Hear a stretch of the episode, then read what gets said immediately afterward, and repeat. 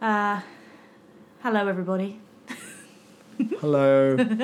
I am joined today by someone I've we've just realised we've known each other for 15 years. Um, People have been in prison for less time. um, this is Christy, Christy Grattan.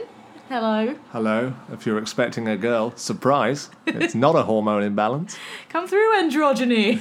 Here we go. How very 21st century my parents were when Yeah. they named me this way back in the early 90s. so, uh, Christy, tell me about what you do. What's your art, your work, your life? Uh, so my life is looking at the world um, and writing about it in a hopefully funny way. Uh, yeah, I uh, write comedy, allegedly. People turn up, they pay, and they laugh. So unless there's some sort of weird Truman Show type thing going on that I don't know about, They're all in on it. they're all in on it, and actually, I owe them the money. Uh, although, if you've read my reviews, that tends to be the case. Um, yeah, that's what I do. So I consider myself to be a comedian um, in a weird sort of way.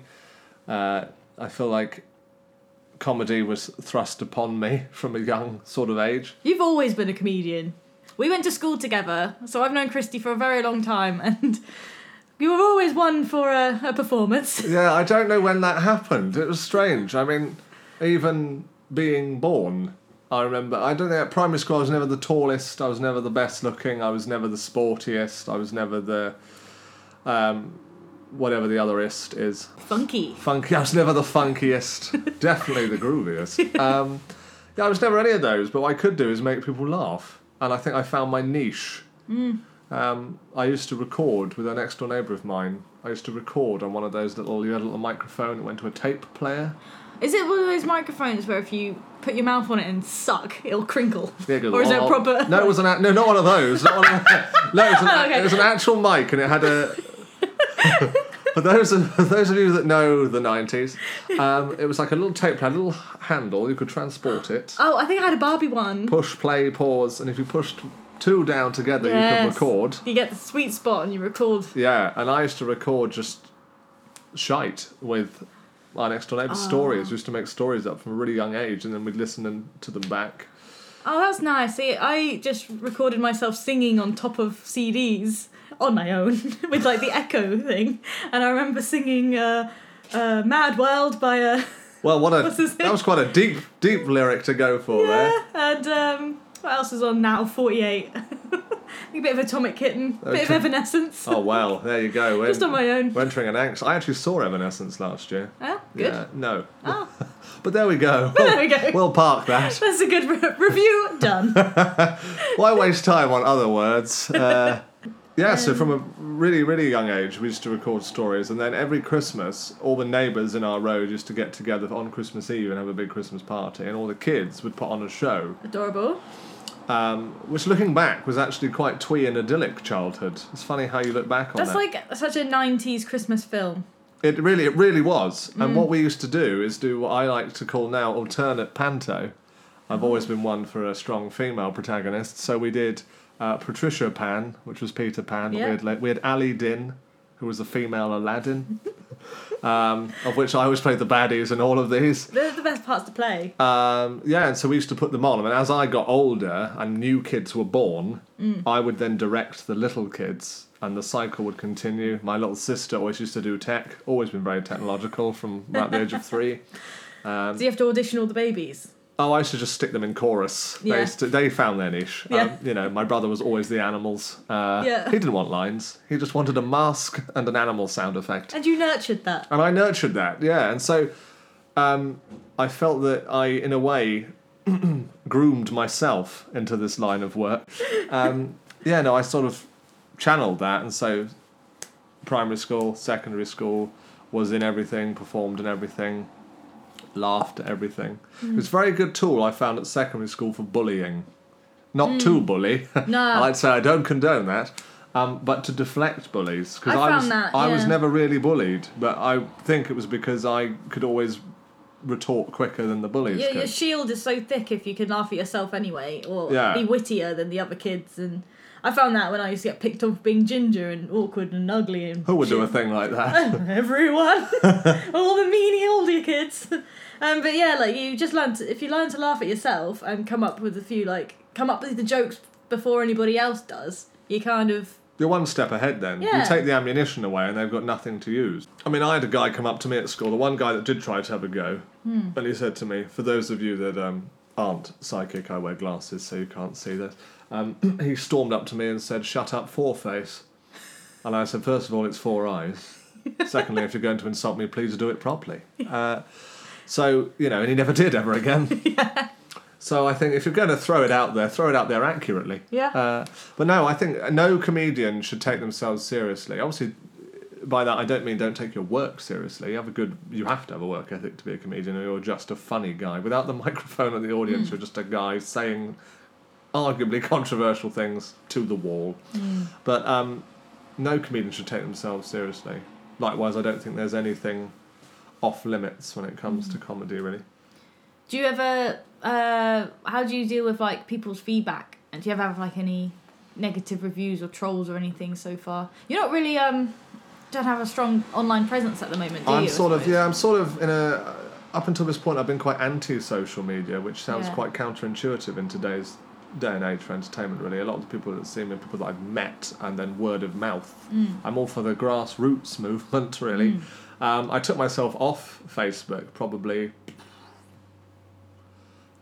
Three, four years ago, Mm. I, I- rather annoyingly, when I now need to get back in contact with someone whose number I don't have, I have to kind of slip back in Yeah. under the radar and try and message them or write something on their wall. But since Slide I, into their DMs. yeah, but since I've gone away, uh, since I've got rid of that, it's been like this noose of opinion has just been removed from my shoulders. Really, Oh, that must be so freeing. it is very freeing, and I think um, it's like that across the board of social media. I still do have an Instagram, which I quite like because Instagram for me, and I talk about this in my current show actually, is um, narcissism but in its purest form. Because it's like bite sized narcissism. You go on there specifically to look at things and to very briefly talk about what you're doing. You don't go on there pretending to have an opinion about something, or in the case of Facebook, you Oh, sort of Twitter's like that. yeah, you oh, go on there and uh, Facebook. You've got everyone airing every bit of laundry on there, and the ads that are now, you know, they've worked out how to target you with ads and things like that. There's none of that. You know, on Facebook, I had a thousand and one friends. I don't like a hundred people. I certainly don't like the re- remaining nine hundred and one people that are on there, or that are on there twice. I've got weird relatives on there that, or friends that have said I don't know whether they've been hacked or whatever, but you have multiple accounts of people that then Oh. re-add you and. Yeah, no, and then you read some of the things back that you wrote from so many years ago. and Mate, die honestly. inside. My new thing is I go on my memories every day and delete all the stuff I said that's not at least the last four years because I was an oversharer. Jesus, like Amy is enjoying her tagliatelle, yum yum, things like that. Well, that is a great thing. That is a great uh, booster for Italian cuisine. Uh, no, I used to. I- Me, it was song lyrics No, I used to write, but they'd that's be- so MySpace. because nothing I listened to is probably post 1995, so it'd be Yeah. all song lyrics from the 80s and the 70s, and there'd be me. uh, My 14 year old self thinking I was really deep writing the best of Fleetwood Mac as a status. yeah, not really knowing the connotations of anything that I was writing about. Reading it back. okay. Oh, awkward. oh, you you were always an old soul. Like Always. we were old souls at school. like, Always, We yeah. were always listening to like Queen. We were playing that a lot of music and old sitcoms and Uh, things stuff like that I think this is. Uh, uh, it's funny you use the word soul because I think that's that's music, and obviously soul music is a genre of music. But there was soul in that, and there was soul in those old TV shows. I think the industry. uh, I think social media and the conglomeration and all these small record labels and production houses being eaten by these giant ones has actually taken the soul away Oh, I never thought of that before. um, which is why I think I don't know. There's sort of like a hearkening inside of me to go back to there. I'm insp- nothing. This is going to be a bold statement. Really, ins- until people inspire me, but nothing.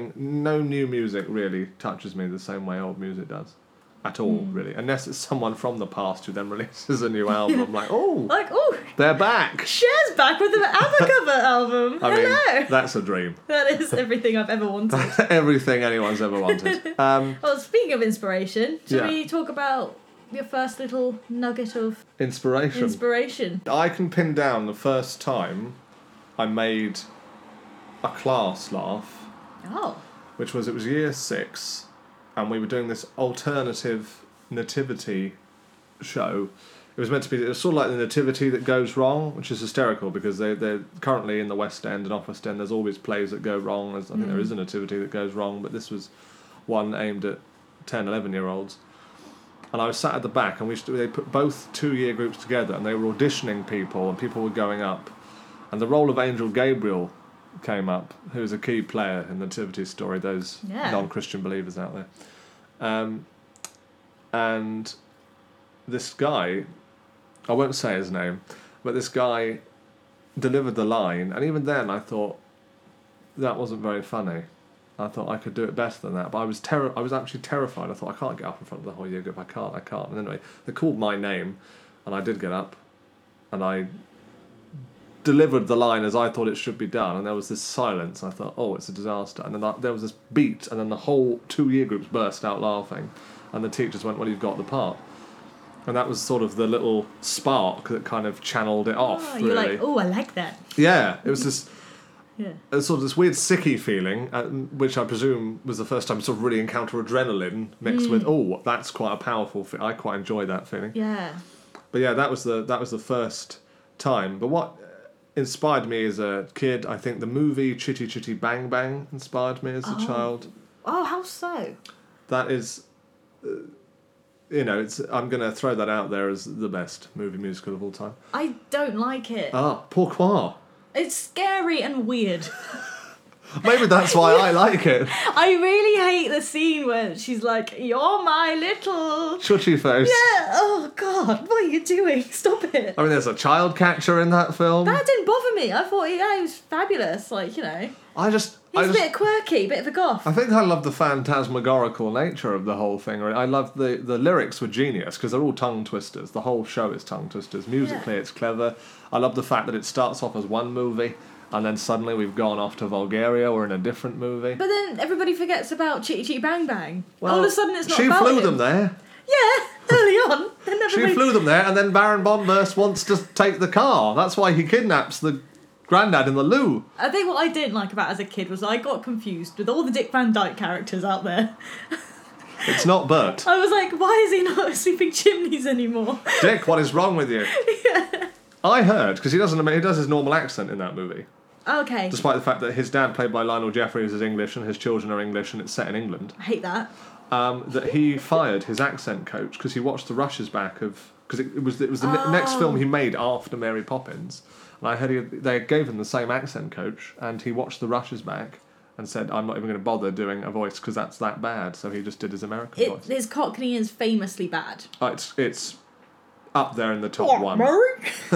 It's, it's, it's having some sort of aneurysm at one point during that film. Uh, John Merrick. Yeah, it, it's actually that's just the, the one of those fan theories. It's actually not about Mary Poppins at all. It is the Elephant Man. Um, What other Well- films would you say really? I remember watching some really trippy French animation at your house once. we watched. Do you know what we did watch? We watched Yellow Submarine. I don't think we did. Oh, did we not? we watched like s- something. Oh, we watched Belleville Rendezvous. Yeah. Yes, that's a great About. movie. I was, I think we must have been in year nine, and we already we were like, we're so cool for watching this artsy We watched animation. French. We watched French films that are in French. Yeah, just two 14 year olds. That's amazing. No, for those of you that don't know what Belleville Rendezvous is, Belleville Rendezvous is a French animation about a granny and a dog who go to rescue her grandson, who is a, a cyclist in the Tour de France, Yeah. who is used by like the French mafia as part of like a weird betting situation. So they have them on, they have drugs pumped into them. I mean, why they showed this to kids? I don't think they did show I this to don't think kids. it I was a think kids' I just, film. as always, acquired the movie. Yeah. Um, and she goes to rescue him, basically, with the help of three very elderly French singers who used to be swinging in the 20s. and just the animation was just so bizarre. Like it's very trippy. it's uh, the fluid motions. Like it, it. I don't remember the story at all. I just remember being transfixed by how everything's drawn, and It's we were got- like the metaphors, man. The, metaphor- the metaphors. I, I think it's, it's got incredible music in it because Yeah. it, it's the three old ladies that help him were, were jazz singers in the 20s, so it's got a lot of kind of 20s Mm. razzle dazzle about it. I completely forgot it was you I watched that film with. Yeah. Isn't it with that's lodged in my brain? But I'd quite an interesting childhood with movies because my parents, my dad's a rock singer, so I'd quite um, an uh, relaxed view on what is uh, allowed for kids to watch and not allowed for kids to watch. So I remember going to a boy's house. It was when Bridget Jones came out. Yes. And his mum wouldn't let us watch it because it had naughty words in it. Oh no. And we were about. Or Hugh Grant bumbling a few naughty words. yes, whilst. Oh, he said arse. yeah, whilst. Maybe it was the fight with him and Mark Darcy at the end. Um, Classic. whilst I remember watching The Evil Dead when I was eight. yeah, I watched Jurassic Park from a very young age. That was going to be my next film. Yeah. Jurassic Park Yes! is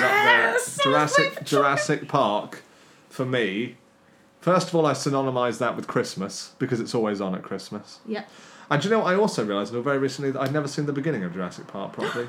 Shoot her! yes, I always thought it started with Dennis. no, not Nedry. I always thought it started with uh, Sam Neill in the desert. Oh no, yeah, Because that's my- third scene in. I think my dad. I, I would like to think it was because my dad thought, "Oh, my son's too young to watch this violent beginning." I actually think it was probably because he was too drunk to get the video in the video player at the right time. Because we used to record everything off the telly. I never had any films oh, until yeah, I was yeah. much older. Did I have VHSs that were meant to be in the box they were in?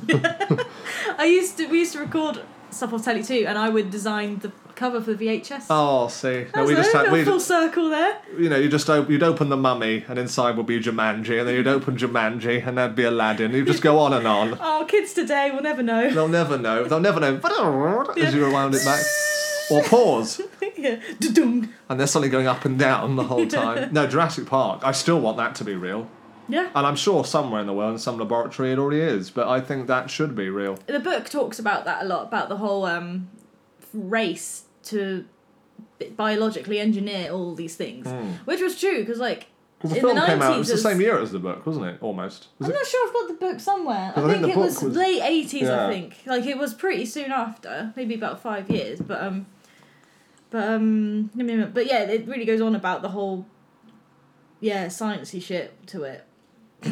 That's A you stellar heard it review. here. Watch Jurassic Park or read the book because it's full of the sciencey shit to it. Uh, But um, I No. was um, I kind of realised recently why I found fascinated with Jurassic Park, and it wasn't kind of with the dinosaurs. The fact that you don't, I said, said this in the last episode, you can never see them unless it's an illustration.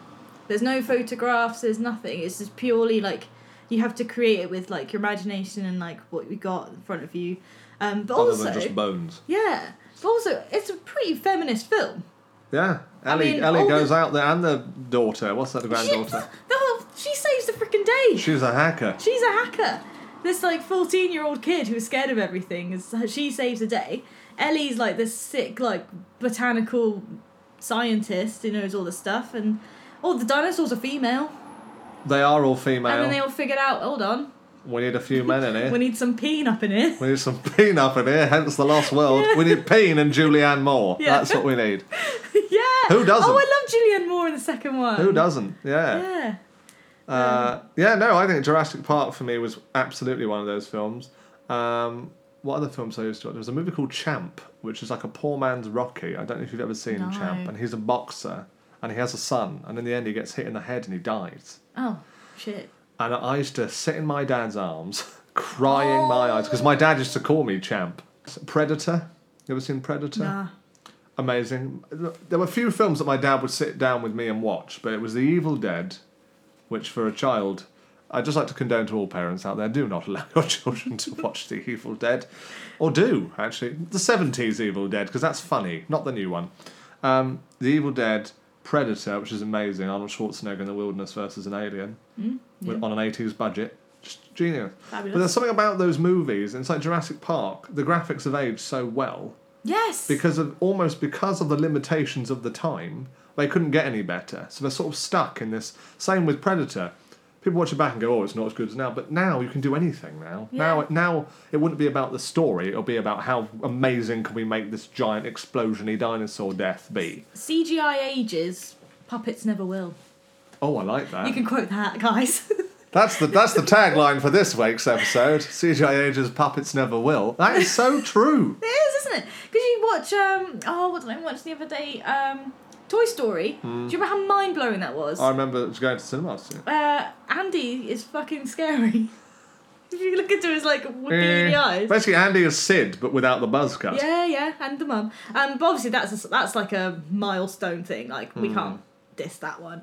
Um, but you know when e- they brought back ET and just Yeah. put the CGI ET E in some of the scenes, you're like, what? But they did that. With, they did that with Star. They did that with all of Star Wars. yeah, yeah. Take yourself the fantasy. You want them to. You want Yoda to be a man with Frank Oz's hand up his bottom. That's what you want. Yeah, that's what I signed up for. I want an alien prostate exam on film. I Yeah. do not want that to be computer animated. Thank you. Yeah. Um, no, uh, the live action 101 Dalmatians with Glenn Close. Oh. My grandma took me to see my first two films, which were Babe, Oh, poignant, horrifying. poignant and horrifying, Horrifying. and I can't do Dis- old men. and Disney's 101 Dalmatians, the live action, which is e- equally quite scary, but both full of animals. Hmm. Because I'm animal obsessed. Other than making people laugh, animals are my next sort of thing, really. I funny you said that because I had this daydream where I was thinking about 101 Dalmatians and um, I can quote that, by the way. is it Jeff Daniels who's in it? Uh, Jeff, the mighty Jeff Daniels was Yeah. very big in the 90s and is now quite big again. I think that character of Roger, he must be minted now because he was designing video games before video games kind of became. I just love the fact that they went, it's the 90s, he can't be a musician anymore, well, make him design Nobody, video games. nobody listens to jazz. You got- I mean, the person to blame in that whole movie is Jolie Richardson. Because she come up with the design anyway, and Cruella comes in and sees her design for the dress. oh, you can't blame the artist, man. She was just doodling. But she owned the dog. I mean, she basically inspired, Oh yeah, that's like me doodling a headdress made out of Charlie, yeah, out of, that's a some- rabbit, by the way. and then someone go, "Oh, that's nice." I'll, I'll have Oh no, that. this was just my sadist. No, this is just my doodle. weird takeout on my dog that Yeah. I'm not going to kill but secretly draw death of. Uh, I never thought of that. I wanted suits of her outfit. I wanted Cruella's outfits, but in suit. Cruella is like actually a hero. I used to fancy the pants off of Glenn Close in that movie. That's such a weird thing to say. No, she's like powerful. She's she owns a fashion line. She knows what she wants. She's got Hugh Laurie on speed dial. She's got Hugh Laurie and Mark Williams Yeah. Um, there. Do you think the carpets match the drapes when it comes to Cruella's? What like? I don't think this is where my podcast would be going. Or like one half black, one half white. You know what? I think it would be on brand, and I want to say yes. I think it would be. I think Yeah. it would be like, oh, we've appeared to have got some sort of dominoes going but, on but down like here. before she goes crazy and her hair's gone, it'd be kempt. What's like the first film that made you want to write comedy? Johnny English, I adored. Blackadder, I adored. Mm. Um, the Mousetrap with Lee Evans, which is the remake of The Mousetrap. Oh, Um, I remember that. yeah, I went and saw it for my birthday. And my cousin Tara came, and she came and didn't laugh at any of it. And then I then found out, Tara, if you're listening, that you'd already been and seen it. But they came because it was my birthday. My mum didn't tell me because she didn't want to ruin it for oh, that's me. quite sweet. So she quite sweetly came, but she could have pretended to enjoy it again. And afterwards, she went, "Well, I've already seen it once, so I don't need the jokes." And then there you go. She's like, Tara's like, I've got s- better things to do with my time than Then, then see they Lee watched Evans when they watched again." Lee Evans and Nathan Lane in the Mousetrap twice. Uh, That was quite a big gig for Lee Evans. That's really random. He sort of he went into Hollywood and left Hollywood after that. I think. Yeah. I always wanted to do. See, I always liked Indiana Jones because I always liked he had this amazing, dry, sarcastic tone, which I've later realised is just Harrison Ford in anything. But Which is he had why I this- love him. which- For the listeners out there, I do have a framed photo of Harrison Ford in the 80s shirtless, Very shirtless. which was a gift from a friend. Michael, if you're listening, hey. I mean, how old do you reckon he was there? He must at don't least know. have been forty then. He was thirty-five when he started acting. No, I, I think that's like Blade Runner time. Oh, there we go. Yeah, there we go. Callista, you've done well. Yeah. Um, yeah, no, I I love the the I loved guys that were funny but also g- kind of good at what they did, as opposed to just kind of like buffoons. Like Mr. Bean was a buffoon, Yeah. but Rowan Atkinson as Johnny English, he was a spy, but he was also s- stupid. Yeah, there's substance to the yeah, stupid. there's kind of it's stupid, but like in context. That should be my nickname. That's what- There's substance, Substance. to the stupid. Uh, um, I wonder if Indiana Jones actually secretly inspired me to be a freelancer because you know he's got the day job. He's the doc. He's a doctor in that's, archaeology. that's Henry Jones Jr. You're talking about right there. Yeah. And then like he Hannah Montana's in the evening and does like freelance archaeology gigs. You know he was a grafter. beautiful grafter. Beautiful. Yeah. Yeah. I mean, I like movies like Blazing Saddles, Richard Pryor. Um, Monty Python? do you know, funny enough, no, not Monty Ah. Python. Really interestingly, Bit which too is, out going, there. which is just going to throw everyone off kilter. Yeah. no, I never was into Monty Python. Very whimsical. I'm still not into Monty Python, really, actually. Faulty Towers, yes. Hmm. The best two series of anything ever written, Hmm. really. My dad loved Only Fools and Horses. Basically, UK TV Gold was my, cha- my childhood. Hmm. It was just, it was comedy in the face of real adversity. You know, with Faulty Towers, you had lunatic running a failing hotel and failing.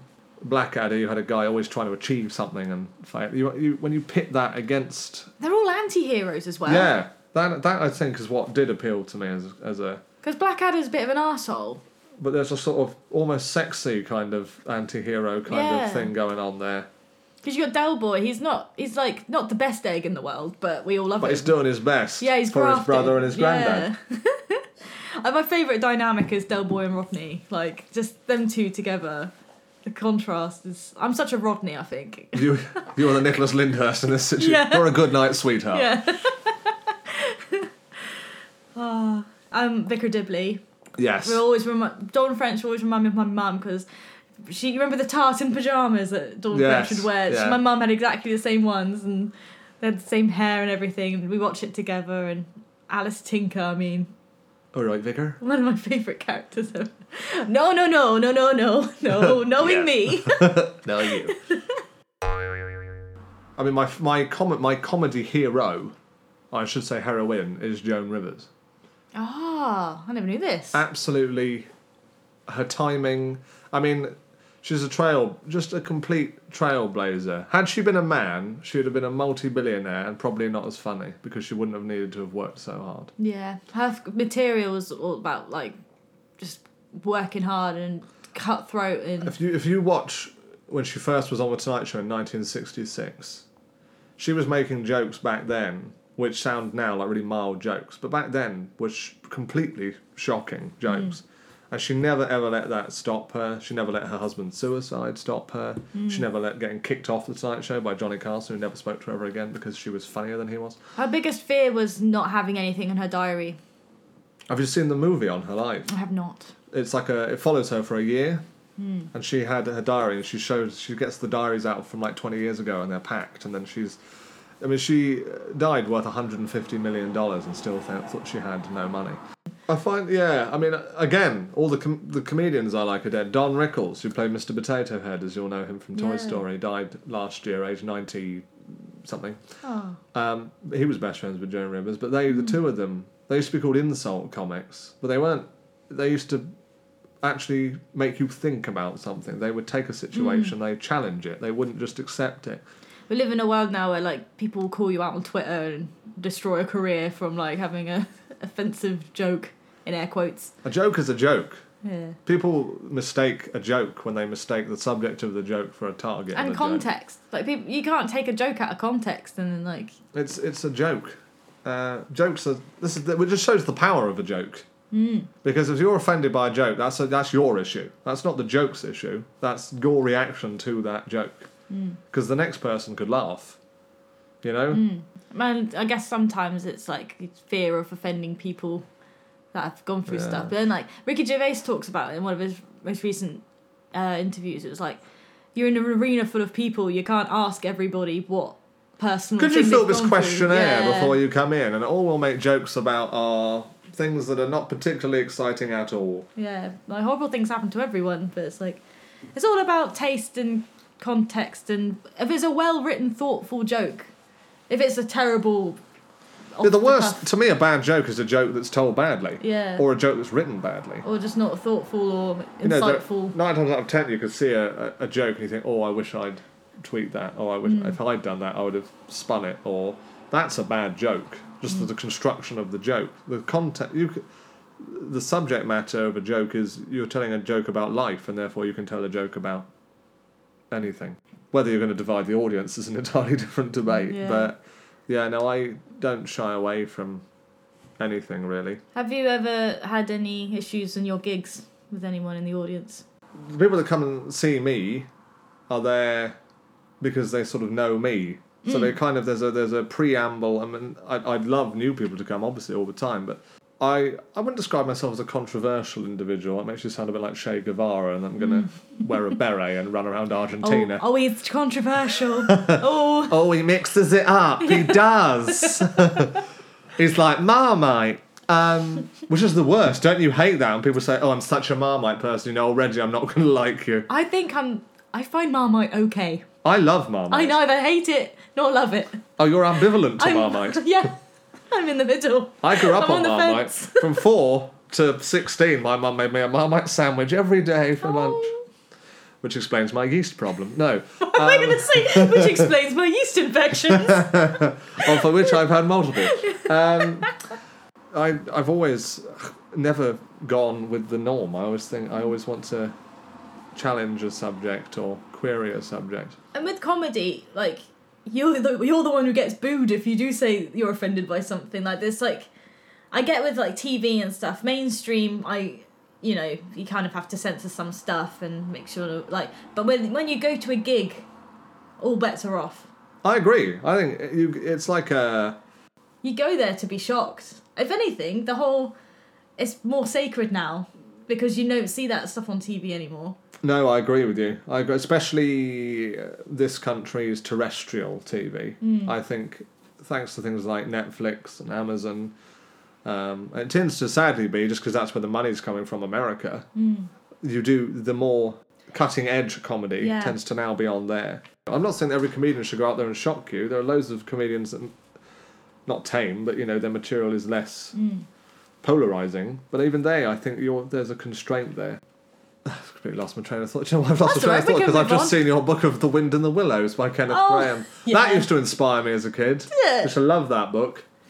I always wanted to be Toad. I've never read it, which is why I picked it up. You've I, never read The Wind and the Willows? No, and it's on my list of things to illustrate, and I found that in a charity bookshop. How in... dare you illustrate a book you've never read? Who do you think you It's are? got a frog in it. yeah, Uh, yeah, I know. I know. Is your frog? Is there a badger? There is a badger. Yeah, no, there's a There's car. Ratty, but he's actually a water vole. And I know the frog goes in drag or something. The fraud goes and what? Gets in drag. Oh yes, Toad does get in drag to escape from prison. oh shit. Okay. Yeah, I'm well excited. So, one last final thing that inspires you? Any music or? I was A actually going to place? say no. Actually, um, what does inspire me, and this is going to sound really overly prophetic, is um, the women in my life because my mum is one of three girls, and my uh, grandma had a pretty rough time bringing those three up, and then all three of them, sadly, um, the men in their lives have left their lives in not particularly brilliant ways, but not one of them has ever sat and moped and let life get on top of them or say they can't cope. They've all done amazing things. They've all now met amazing new people. They've all gone out there. They've all got great jobs. Their kids have grown up to be great. In fact, they've got grandkids, most of them now, who've also turned out to be great. Um, I'm just, they're sort of the heroines in my life, really. Women in general tend to wow me on all levels because men can be quite rubbish, really, as a man. And I, this isn't me bad. I've an amazing. I've had the same circle of guy friends since I was about three, and they're great, in their own peculiar way. Yeah, they've never. They've their attitude is always you can do something, not you can't do something. That's very inspiring. And I don't think they realise quite how inspiring they are because they believe me. They, thankfully, none of them are like me. They all live quite ordinary lives. I don't think anyone's quite like you, Christy. you know, they all live quite ordinary, quiet lives, but they um order well. No, I don't know if they, that was doing them a disservice. saying They live ordinary lives, really. They live lives out of a spotlight. They would hate that. They love to come watch other people, but not them. I don't know. I just think. I just Oh. think living. I think uh, other things. Living each day as if it's your last, which is a phrase that makes you know people have it tattooed and they have it on the wall at university. And but until you have things happen to you where that throws that into context, usually death, um, which we had a few two three years ago now, and I was on tour in in a show in Manchester, and I suddenly you just feel completely helpless. You're hundreds of miles away, and there's nothing you can really do. But then you do think, okay, you've got a finite amount of time now. why are you bothering to worry about stupid, trivial little things? And you do slip back into that, but then you kind of remind yourself actually, you've got one shot. I think there's a big thing where it's like you can't base your life on what how old you think you were meant to do things by. Mm. That's a big thing, especially for like girls. It's like, oh, I want to be. I've, I've, I always Tick thought. tock biological clock. Yeah, Uh, I always thought, oh, I'll have my first baby at 27 because that's when my mum had me and it's all great. I'm, I'm 27 in March, Christy. I'm not ready. not ready. I don't want to let them go. I'm not ready for this. My eggs are not ready. And like, yeah, and like when you, com- you always compare yourself to other people around you and you think, my everyone's milestones are different. Well, this is the thing. This is why when I got rid of the majority of my social media, I don't know whether it was me that came up with this quote or I heard this quote or. So apologies in advance for plagiarism. But when I got rid of that, it you stop focusing on the world and you start focusing on your life. Yeah, the amount of hours I spend just scrolling. It's 'Cause you- you- inspiring to a limit, depending on the content you're seeing. But, But just, there's too much. You're spread too thin. You're looking everywhere. It's like being a, a child in a candy store, you know. Mm-hmm. And eventually, you have to. The barriers come down, and you need to narrow into your life because your life is what's going to make a difference to that world, not watching the rest of it. are you ready for a metaphor? Fire away. l- like social media is like an art gallery. If you keep looking at all the paintings, you're never gonna sit down and paint your own. Oh, did you come up with that? I literally just came up with that. that right was now. lovely. you We've like had that? quite a few of them in this Yeah. so far, haven't we? I'm quite enjoying this. This is Metaphor Hour Oh. with Amy and Christy, the The Metaphor Hour, sponsored by Accurate. podcast nobody wanted. okay, let's do some quick fire stuff. Okay, yeah. If you were to cast yourself as the movie of your life, who would you cast? Young Christy, current Christy, and old Christy. Young Christie. Is that a bit hard, young Christy? Should we do current Christy and old Christy? Uh, who I'd like to be me, or who would be me. Both. What have you got? I think who I'd like to be me. He's dead now. I'd quite like Roger Moore. Oh, dead or alive? Yeah, I think I'd quite like Roger Moore to play me. I think. Yeah, at what stage of Roger Moore? I think Roger Moore, the Saint Roger Moore, before Bond, Okay. when he was a good-looking, suave, troubleshooting '60s playboy, Just like you. just like me. uh, I don't know. I think probably in real life, someone would play me. Probably, I don't know. it's- The voice tends to ruin it, but I think I do get people say I look like Cillian Murphy. Is it Cillian Murphy? Who's the guy in Peaky Blinders? Really? Yeah, when I used to have longer hair, I, and I'm trying to imagine you without a beard. Yeah, the beard isn't. Had I come in my Peaky Blinders outfit today, which unfortunately I left in my other suitcase, um, I only left my horse at home. I did. I was currently at a Bristol kind of Bristol it's in Birmingham. Sorry, Helen McCrory's looking after him. I don't know, um, or maybe um, Oh, I I- said James Nesbitt. James Nesbitt, definitely. My dad, hilarious fact, my dad is Irish, but my dad has brown eyes. James Nesbitt has blue eyes. My dad, at a Saints football match, has signed four autographs as James Nesbitt. Did you put on the accent? Well, he just, he just, they, it's such an accent. they though. came up to him and they were like, "You're James Nesbitt," and he just carried on, and that was it. There we go. I think I would cast current Christie. Maybe like is Daniel Radcliffe offensive to you? yeah, he's quite dark, like Yeah, because because especially now he's not Harry Pottery anymore. oh, he's not Harry Potter anymore. No, Oh he No. got through the alcoholism and came And out I'm the like, other side. James Nesbitt is older Christie. I think. Yeah, that's quite a nice pairing. I'll take that. That could have been a lot worse, it could have been. I have could have said Rowan Atkinson. You could- and I would have walked out. but like the whole thing's dubbed by like Stephen Fry. That's yeah. You need to like match the voice up. If you could uh, Jason Isaacs Lucius Malfoy voice Yeah. and attach it, or Jason Isaacs, I've quite Jason Isaacs is a good shout. Dark hair. Actually, because he's got dark hair and blue Hmm. eyes. Yeah, actually, no, I'll take that. And by the way, Jason, you are one of my favourite actors. I've loved you since The Patriot. Yeah. and Daniel Radcliffe, don't be offended that I thought he'd Um, No, be I'll take offended. that. And I had the, I had the Harry Potter glasses, so Yeah. I'll, uh, and I've got a scar.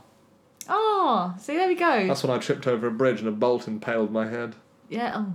Which is in your new Which comedy is, show. Which is in my new show, Plug away. Plug Away, uh, Five Lives Left, which is basically um, the old adage, cats of nine lives. At the age I've got to, mid 20s, nondescript number. Um, I uh, feel that I've used four of them up by about now, possibly five. So that's where Five Lives Left come from. And I talk about the um, four times I've come close to physical death, but I also talk about the times where I've wanted the ground to swallow up and kill me, people I've wanted to kill, The list is ever growing. When do you reckon you'll be ready to gig? So I'm currently doing warm ups. I'm actually on in three weeks at the Point Theatre in Eastleigh doing some material. Um, so I'm probably going to be doing warm ups up towards start of January, or I believe I'm actually doing a festival in Scotland, and potentially the big Edinburgh festival this year. I did it last year and had a blast. Some friends of mine were up there this year, but unfortunately I didn't get to see them. From what I've gathered, they spent most of their time in airports and trains because they all went wrong. So, if you are going to go to a festival, top tip plan ahead, guys. Don't go up the day you're doing the show and have 10 minutes to come out of a taxi and run onto a stage. What other tips would you have for aspiring writers and comedians? when it comes to comedy, the biggest hurdle it depends which background you've had. Because I trained as an actor, I've acted for years, drama school, university, whatever. So a lot of people, it's getting up onto the stage, and all these faces staring at you is the biggest hurdle, I think. I would say if you're going to do stand-up comedy, book yourself a gig that is imminent, i.e., the next week or the next two weeks because it gives you a short deadline. I think people work best to short deadlines. I do because it scares you. Something same. about adrenaline makes you create your best work. I think Yeah. when I when I did Edinburgh, this isn't a, this is how not to do Edinburgh. By the way, what I'm about to tell you. When I was in Edinburgh last year, and I was in a two man show, we had the show, and uh, when you book an Edinburgh Festival show, you have to book in March in order to be in the program and all of that. The- Obviously, the festival is until August, so a lot of people have ridiculous names for their shows because they need a name. They don't even have a show. So we got the idea for a show, and on our genius plan, I said, "Oh, let's start it with an A, because then we'll be at the beginning of the program." Yes, my name always comes up first on like portfolio websites. what we didn't know is that numbers come before letters in the Edinburgh Fringe program, so we were still at page one hundred and three Because everybody else because put a number everyone in. because everyone was point one two. Is this why your new show's called Nine Nights? Five lines Five left. lines Yeah. Uh, so, top tip: don't do that. Um, what we also didn't do was write the damn thing until probably about two, three months before. Now, my writing partner at the time lived in Glasgow, and I live on the south coast of England. So we wrote via the magic of Skype, which is great when it works. Not great when it doesn't work. Um, Ah. Which and when is you- all of the time. which is 98% of the time. um, and then uh, we had the problem of when you write with someone, obviously, it's a lot slower than when you write on your own. Usually, you get the best work because one of you will say a joke, the other one will try and top that joke, and then you'll try and top my joke, and then you get what would have been a joke that was a two, you then end up usually with a sort of a six or a seven. What we then realised is we didn't really have a story, we just had a load of jokes. So we then had to turn it into a story. Um, and then when we got there, it was a new venue, and there were issues with the venue. And the show was called Awake, by the way, and it was set at Awake. Everything that could go wrong after a funeral went wrong.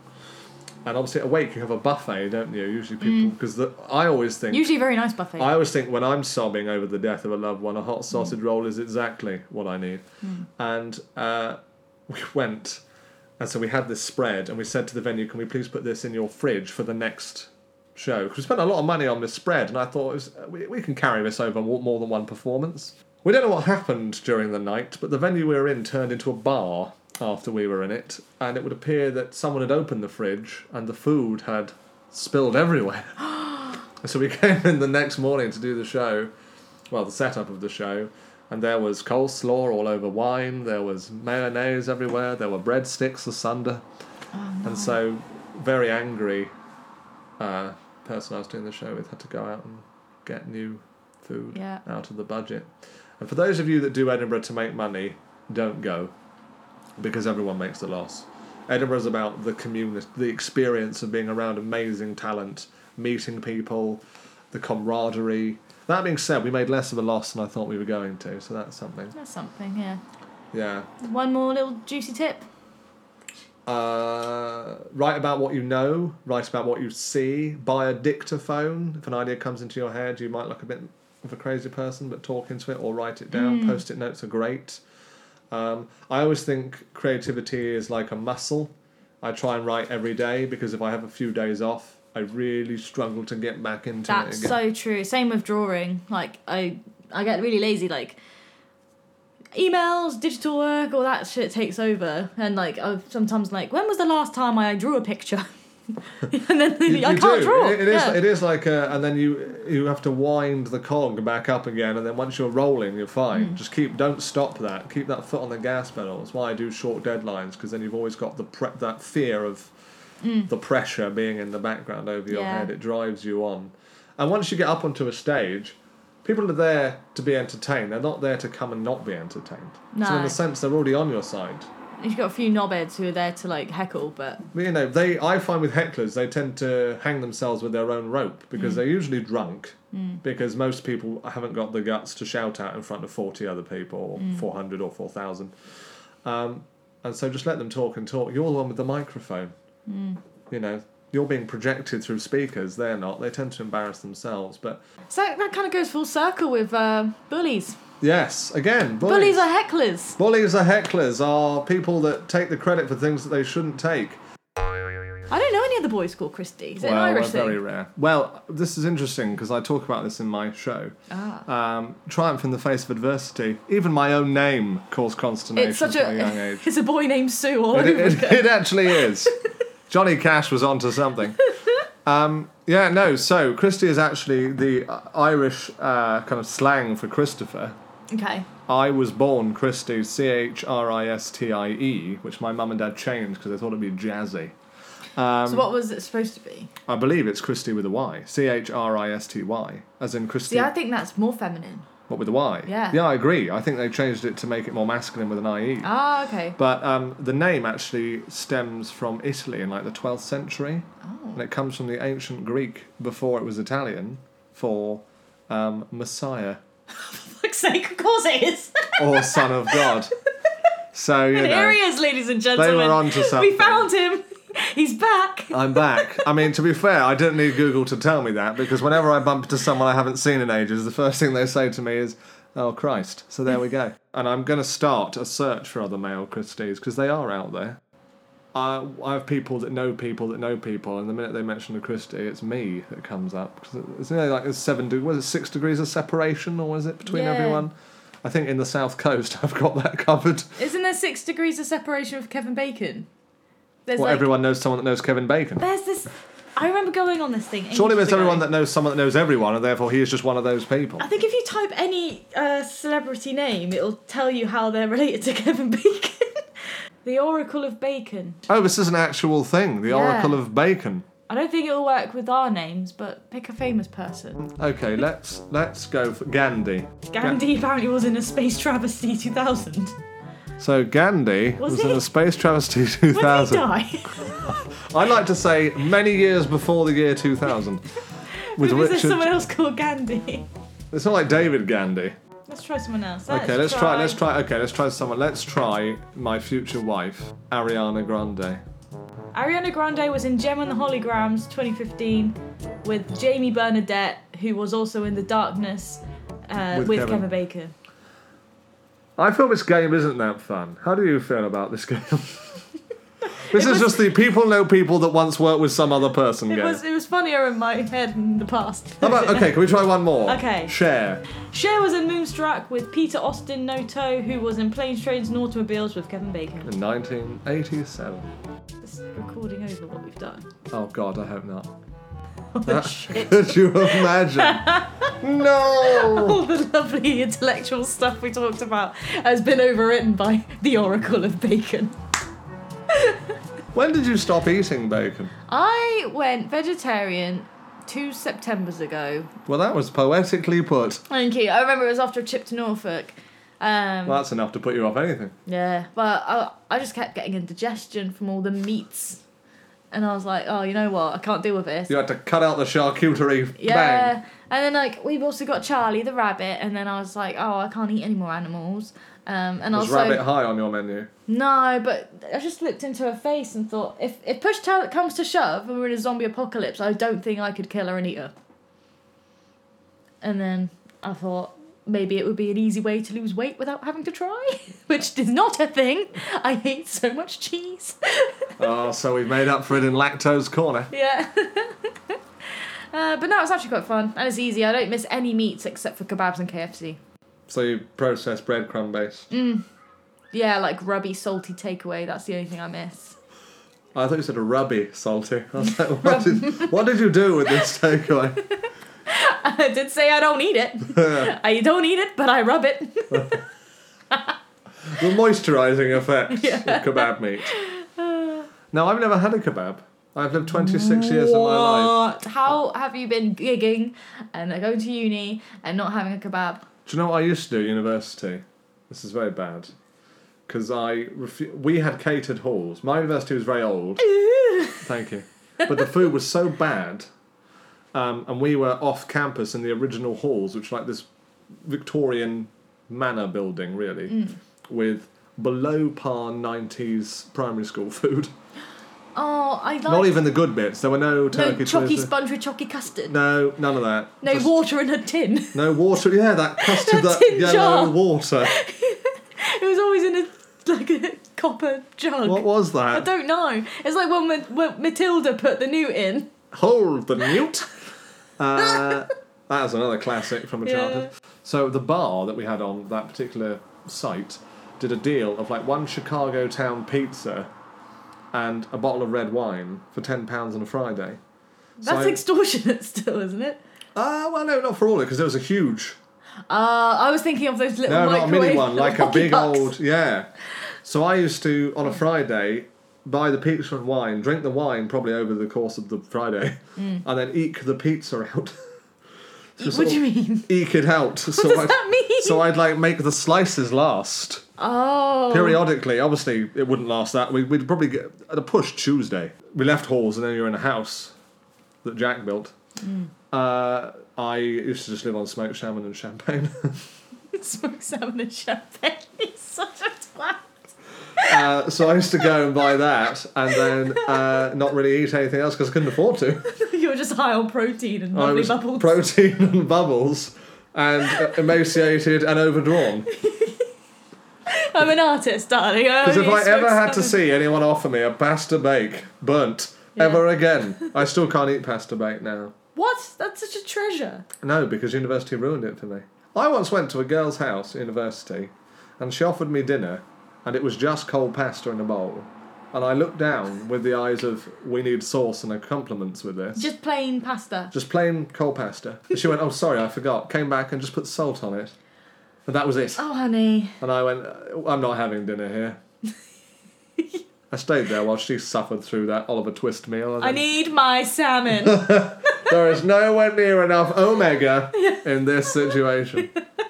I was on a diet of apples and vodka when I was in my second year. Oh, so yours was a neat spirit and fruit. Yeah. Mine was And cheesy baguettes. sparkling wine and salmon.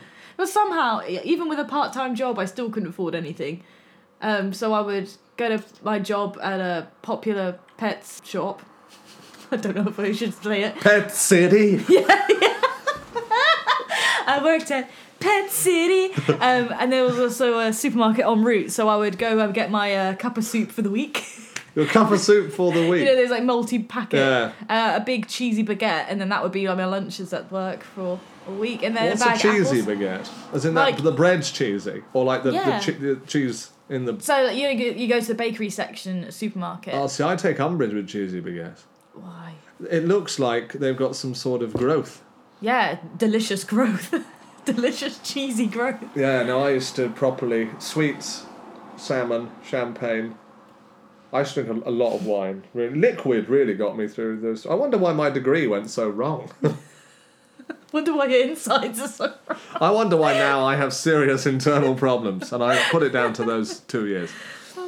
I love to cook. In fact, at uni, in the later years, obviously, because I loved it, but I used to like to buy ingredients. Ah, And everyone else used to. I had a housemate who lived on a Frey Bentos pie out of a tin a night. We had a house just, his cupboard was just Monday to Friday Frey Bentos. And it put like you you know off. those pill packets you get for Monday Yeah. to Sundays. It's pie. Oops, same again. Yeah. um, m- where I lived was basically the back of Windsor Great Park, which was the Queen's Garden. so we had nothing near us. I Yeah. either went to Windsor, which was miles, I had to go all the way into a place called Egham, and that was a hike, hiking up there. And you know, I just was, I just, I'd go round to the corner shop, champagne, salmon, bush, and maybe a curry. Maybe a cheeky curry. I once uh, I I discovered I liked cheese when I was at uni because um, growing up I could only eat it if it was melted, so I'd have cheese on toast, pizza. What did a solid element of cheese? I do don't know. to It you? made me gag. I could never have it. It made, Right. made me feel sick until the sweet summer of 2012. I think it was where I my taste buds have suddenly been, girl, get some cheese in me. So um, I would go to a supermarket get a little bit of smoked a wheel cheese. of brie. a wheel of brie for one. um, a little bit of smoked, yeah, a whole sausage of sm- you know those little sausage shaped smoked cheeses. yes. I'd get that, cut them into slices and just eat them. I'd get a bottle of red wine, just have a little date with myself. We used to do the odd. I, I we used to. I used to enjoy bake camembert Saturday. Mm. Just bake a camembert, buy a baguette, not move for the rest of the weekend. I uh, uh, chocolate Philadelphia came out at uni, so I'd get a t- loaf of tiger, Sweet Mary Jane, what is that? like a chocolate cheesecake. It, it was heaven. It was dairy milk Philadelphia. Is that still a thing? I don't think so. It- did the government step in and go, "This is too bad. We are embargoing this." It was so I'd get a whole like loaf chili of filly, yeah. tiger roll, Ooh. a tiger loaf, and I would just rip bits off like a dinosaur, dunk it in the chocolate field. I ate the whole thing. Had you had brioche, which is a sweet bread, Yep, that would have been amazing. But Mm. I- you took a savoury bread that's and what I like. bastardised it with chocolate I, cheese. I like the sweet versus savory situation. I like a salted caramel. I do. I like It depends on the context, though. Yeah. But then you have grapes and cheese, don't Yeah, you? yeah, So- yeah. Right. You gotta have a bit I'm of my tang. own hypocrite right now. Yeah. I feel a chocolate and brioche would have been too much for me. You would have been comatose, Yeah. type 2 diabetes. Whereas if I have enough savoury, I could eat more. it's basically pudding and first course. Yeah. All in one. Amalgamated into I one. don't have time to waste, Christy. Well, there you go. Yeah. I need all my courses in one. There are phases. I think I've- the, the more successful periods of my life have been via Mm, alcoholism. I need to stop drinking as much volume because I end up getting an inflamed wisdom tooth every time I have a binge. Just- I had a lot of, Of Bacar- all the things, Of all the things, I had a lot of Bacardi on Sunday, and then my tooth just rages up. last time I had a Bacardi Breeze, I threw it over my granddad. Why? That was the night of my 18th birthday party, Oh, and I was three sheets to the wind. on Bacardi breezes. On- Or we like, I don't want this no more. I'm a me- man now. I want champagne and salmon. We are the last of the 90s. Yeah, we we're probably the last people to remember a time pre social This. media. Yeah. Yeah. And that's why we're the ones that have been screwed over by it. Our hit footprint on the internet is disgusting. Like we were let off on the internet without really any education. The worst thing is when it used to just slow down my dad's computer. and then I'd be like, Dad, the computer's not working. And he would just, my dad, because my dad's quite cool, would just, he'd go through like the virus scanner and all these websites would come up. And he'd never say anything. He'd just be like, oh, here we go. Delete, delete, delete. How did that get on there? I was, I was playing an online game. I I was just playing Habbo Hotel. was playing War Bears and suddenly a pair of breasts just. I remember first going on the internet, and it was around my friend's friend of the podcast, Sophie. Hello. I went to her uh, house. Um, she had internet. First friend to have internet. We were just like playing like some random puzzles online or something. And then the first ever pop up I've ever seen came up, and it was all glittery and bright, and it says, "Click here to win free tickets to Disneyland. You've got sixty seconds." And then we went downstairs. And, Mom, mom, can we please click on it? We can get free tickets. And she's like, "No, don't click on it. It's not real. Oh, but it is. Oh, we've only got ten seconds left, please."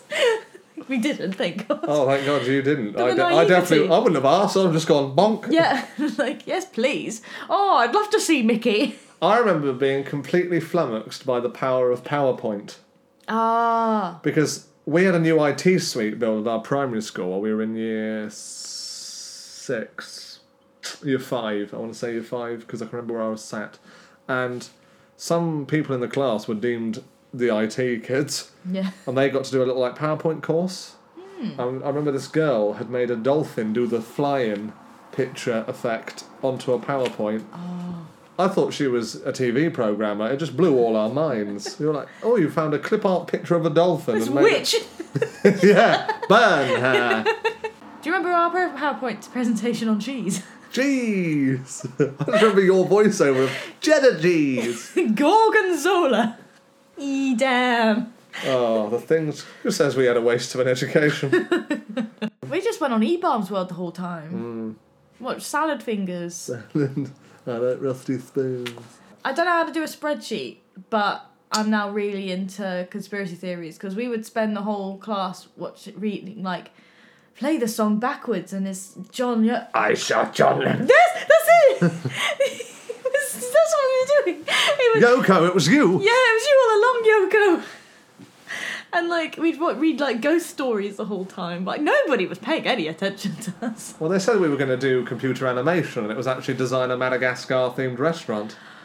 Yes. Oh, that's you remember. And all for some that stuff. reason, we watched Madagascar, but we watched the same bit. We get to the end of the In lesson. ICT. There'll be a double lesson. We get to the same bit. We go, oh, and then the next week, rather than carrying on the movie, he go back to the beginning and just watch the movie. That film's fucking old. Yeah. But the beauty about acting and things like that, there's always going to be roles for every age. Oh, yeah. Sadly, again, I know in the wake of the Me Too movement, we're pushing for, quite rightly, what the girls should be doing, but the acting industry for women is terrible because you're fine while you're a young woman, and then when you're like 30s, 40s, Yeah, who was that actress? Is it Sally?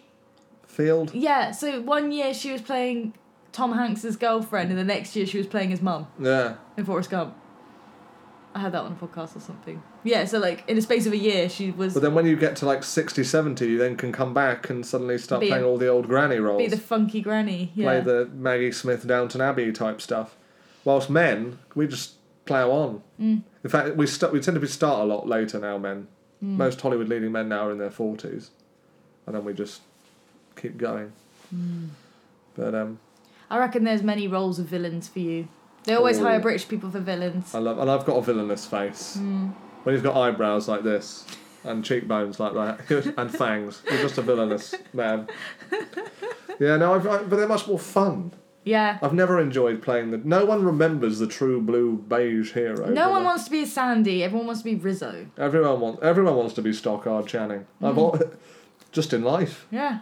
She played Hitler's mum, didn't she? In that What Robert film? Carlyle Rise to Hitler. I did not know that. That was I Stockard. don't think I watched the beginning though. Oh, did you not? No. Hitler the early years. Yeah, I we watched it in history, didn't we? Hmm. But I think we just skipped the bit where it was like all kicking off bit. But I, pref- I think we much preferred the film that you made about Hitler's life. Yeah, I played Ava Braun. Yeah, what did you did you do the death? Uh, no, no, I don't remember. I just remember marrying. I, I wore a wedding dress, and then I was lighting for a bit, and then Oh, you were you were demoted. yeah, I no, I like to think I was multi-talented, Uh, let's look at it that way. That's not and we demoted. had seven people in the class doing the video. There's seven people playing the whole of the Third Reich. Yeah. Ah, no, that was a good project. That's got to be somewhere on the internet. You got to make a video. We actually had to do the qualification. I just don't get Mussolini. I just didn't get it. You just I just didn't I just didn't understand get it, him. man. Yeah. he was like left wing and then he was right wing. you went, we had GCSE E, where it was all fun about like cowboys and shit and medicine, and then boom, Italian politics, and I'm like, "N- I'm out. I don't want to know about the fascisti de combattimento. My brain can't deal with this. yeah, I don't know. I just yeah, it's it's funny, isn't it? How the same things that kept you interested when you were kids brings you back together now as adults. This is why, like, for listeners at home, me and Christy have really just recently met back up again after like 10 years. Like, we- after school, we never really kept in touch. But, like, it was as if no time had gone past. Yeah, so from 16 to 26, yeah, it will be Yeah, 10 it years. was 10 years. And it was just like funny how the universe brings people back together because we're like ex- still like exactly the same stuff, still have this back and forth. We always leave feeling inspired after chatting to each other. I think it's um, I think it's refreshing that we haven't changed, and I think a lot of people I don't think they want to or know they are, but I think whatever social pressures or financial pressures or peer pressure, I think a lot of people try to conform and do change, Yeah, and I think that's maybe what attracted us to each other in the first place is that we were different to everyone else, so yeah. we didn't change, and I'm absolutely I'm too late now. I'm invested in this. Yeah, I've never changed. Do you reckon it's because we both pursued what we wanted to do? I think so blindly. Yeah. I don't think there's never been a. Only I'd say in probably the last three years have I had the glimmer of a, a, a wobble in terms of confidence and in terms of. Well, a lot of things personally in my life have. have uh, it's been quite tumultuous, so I think you do naturally have to. Up until that point, I'd never had anyone challenge my I can. This will work. This will work. This will work. Um, now I'm. I'd say I'm. It's like an iron. I feel like I'm made of steel now. I think you just. I, I've come out at the other side stronger than I think I was when I went through that. But um, Cue musical number. da, This is me. this is my. this is my moment. I'll be there someday. That's me. I still haven't had I that can breakthrough go yet. the distance. um, yeah, no, I, yeah, I just think we never. I think it's not. co- I think it's like a faith in yourself, a confidence in yourself, and I, I don't see why. I just think I came out the womb confident. I don't think I've Mm. never had it. I've never been in an environment where people have gone, "Oh, don't be silly, you're not going to be able to do that." Mm. I've been in an environment where people have gone, "You can do that." Like the only times I've ever had arguments with my mother, who is a wonderful supporter of mine and and a stage mummy, is when I've doubted or had a moment of doubt in me, and she's gone, "Stop being an idiot, get out on the stage," Yeah. because I think she sees that I can't really do it. Maybe that's what it is. Maybe it's that I, Christy, you shit everything else. you're not Go prac- you're not practical, you're not mathematical. Make me proud. Put a nice suit jacket on and gob off on that stage. Do something. Yeah. Anything. And what am I afraid of? Yeah. Manual labour. No. Um, probably not being noticed. Same thing as me then. I think just I think you've got one. The way I see life is you've got one shot at it. Why not make a big dent in it while you're on the planet? I don't know whether I'm a megalomaniac or was born with some maniacal, Hannibal Lecter-esque sociopathic mind. Where are you going with this, Christy? But you know, most people I want to murder someone. and then eat them. Yeah. no, but I mean, I never ever wanted. uh, Since I was a tiny kid, I never ever wanted to just be born, do a job, get married, die. Mm. I wanted to enter the world and leave the world with the world knowing that I was around. A legacy. But I like people to know that I was a, a decent quote unquote Oh person. yeah. You I don't want to would- make a bad dent in the world. You want to make a good dent, Yeah, a positive dent. I think dent's quite an aggressive term, but Yeah. like a, like a a a mound, pleasant rock pool. a footprint. yeah, but like a, I don't know, but I just to be a decent. I want people to know as a de- decent person. Yeah. a kind person. Yeah. I like making people's day. That's, why I That's like nice. doing pet portraits. Like I've I've had some really nice comments about people when they've got them saying, "Oh, this made my mum very happy," or "My dad's going through this at the moment, and your pet portrait made him happy." Like that's like, oh my god, I didn't expect that from a painting of a dog. But like, it's I like being part of someone's life through my And I art. like to cheer people up. It's quite sweet. It is, it is quite sweet. Which I love doing. It's weird. I don't know when that you sort of fit into your role within a family, don't you? I don't know when I then became the cheerer upper. I always revert back to being a kid when I'm with them. I'm always like, the, I'm even though I'm the older sister, I'm the most pathetic. so, so I'm always like the little weedy one who's like, "Hey everyone, can we play?" Things like that. So I like going home. It's quite cute. I think I don't care what people think, which I think is a good thing to have at 26. I'm starting to get like that now. Because I think a lot of people don't get that till they're much older. And in fact, most people, not most people, but I think some people don't ever get that. They're constantly worried about what people think. And I've never, as a kid, wasn't until really uni and when kind of cliques and college maybe that that, that kind of negativity came into play and you started to think, okay. But then out, outside of that, I don't give a toss what people think. And that's the real secret to life, is that no one really knows what they're doing. You're just sort of holding on and don't give a toss what people think. Because of the three people that don't like you, there'll be 33 people that do. So why bother wasting your time on those people? That's a very specific number. Thank you. I don't know why three came to mind. Thirty-three. That just in my case, it's only three people. Uh, I got. I learned that from my mum. My mum is very out there, funny, flamboyant, goofy. And as a kid, I always thought that was embarrassing, but all my friends loved it. And now I'm like that. I'm now that flamboyant, loud person at a party who drinks too much. But I'm like, if you think I'm loud, just get out of my way. this is who I am, baby. put your headphones in. Yeah. Uh, yeah, no, I don't. I just I think that's the real secret. Just live your life. Don't live someone else's life or live someone else's version of your life. What's your goal? Your number one dream? making a lot of people laugh. But more than that, I've, it's not. I've got a load of I've got a journal that fat, and I keep I write ideas going back. I have the ideas I want to do that I've had probably for fifteen years. I've had when we were at school. I've had younger.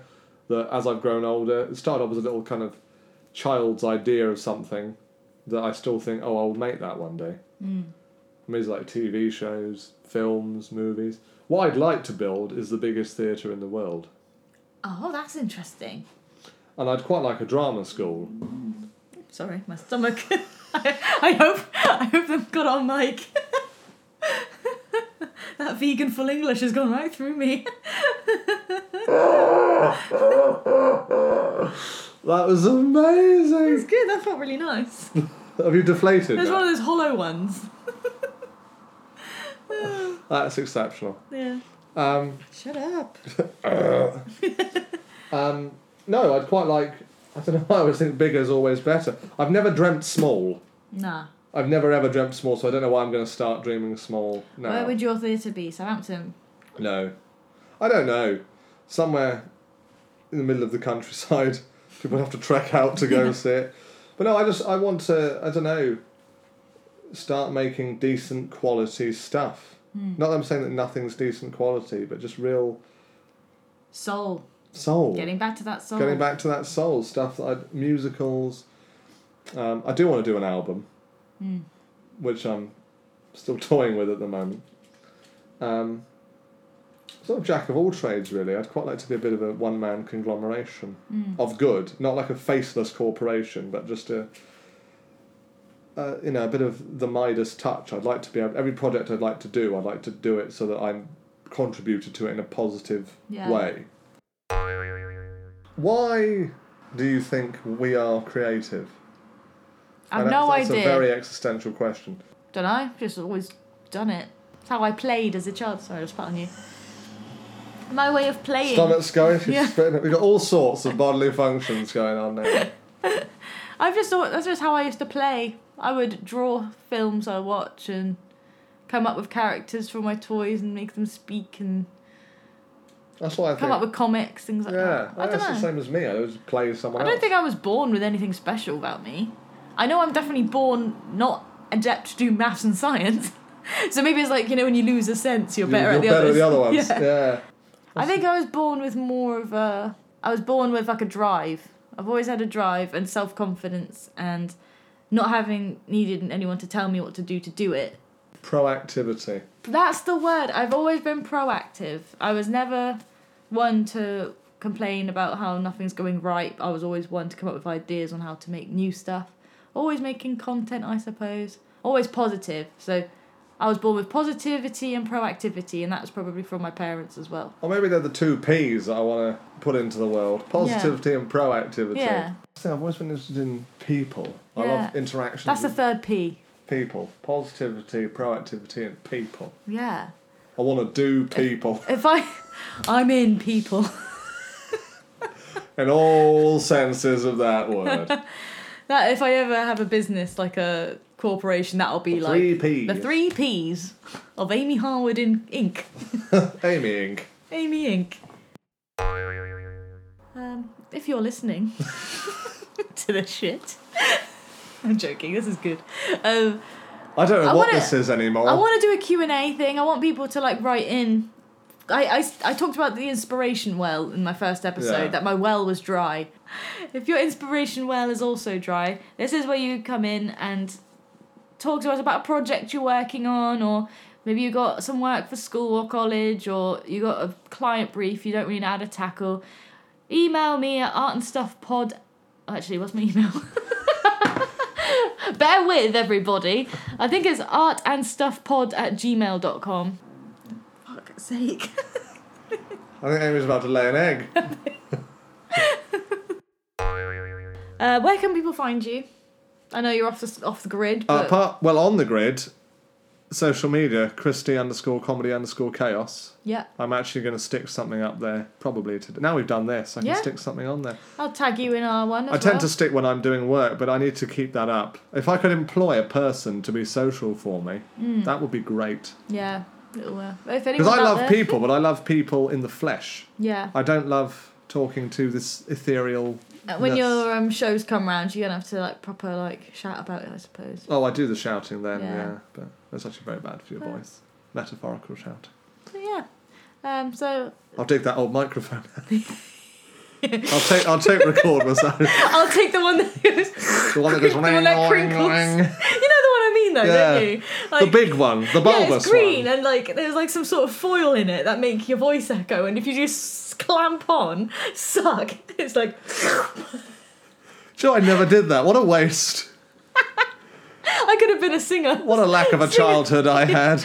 So Gamey, stop sucking on the microphone. You're sucking on microphones. I'm missing the beginning of Jurassic Park. Yeah, We turned out all right. we're fine. It's all good. This was Art and Stuff. You can follow this podcast at Art and Stuff Pod on Instagram and Twitter.